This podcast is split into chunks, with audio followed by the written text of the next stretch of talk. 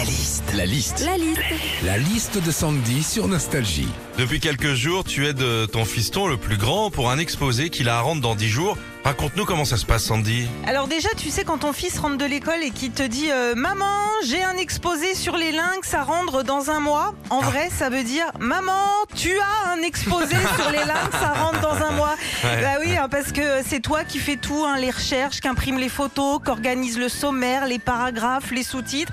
Moi, tu sais quoi, j'en suis même à la fin à me dire « Putain, j'espère que je vais avoir la moyenne ». Ce qui est cool, malgré tout, c'est que bah, des fois, les maîtresses laissent le choix concernant le thème de l'exposé, Philippe. hein. Tu vois, l'année dernière, euh, mon fils avait pas d'idée. Je lui dis, bah, je sais pas, moi, euh, t'as qu'à faire un exposé sur un président de la République française, euh, sa fonction, son rôle, euh, ses pouvoirs. Et là, il me dit, oh, trop bonne idée, maman, je vais faire sur Kylian Mbappé.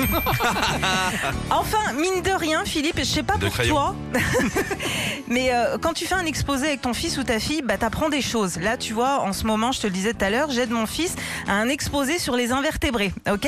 Et j'ai appris que les vers de terre, bah, quand ils avaient pas envie d'aller chercher à manger, ils préféraient se bouffer eux-mêmes. C'est fou, non hein C'est complètement fou. T'imagines, c'est comme si nous, on se disait, oh, j'ai trop la flemme d'aller chez Carouf, là, euh, allez, tant pis, je vais me bouffer un mollet. Quitte à se manger quelque chose, j'essaierai quelque chose. Enfin, J'arrive pas, je suis pas assez souple.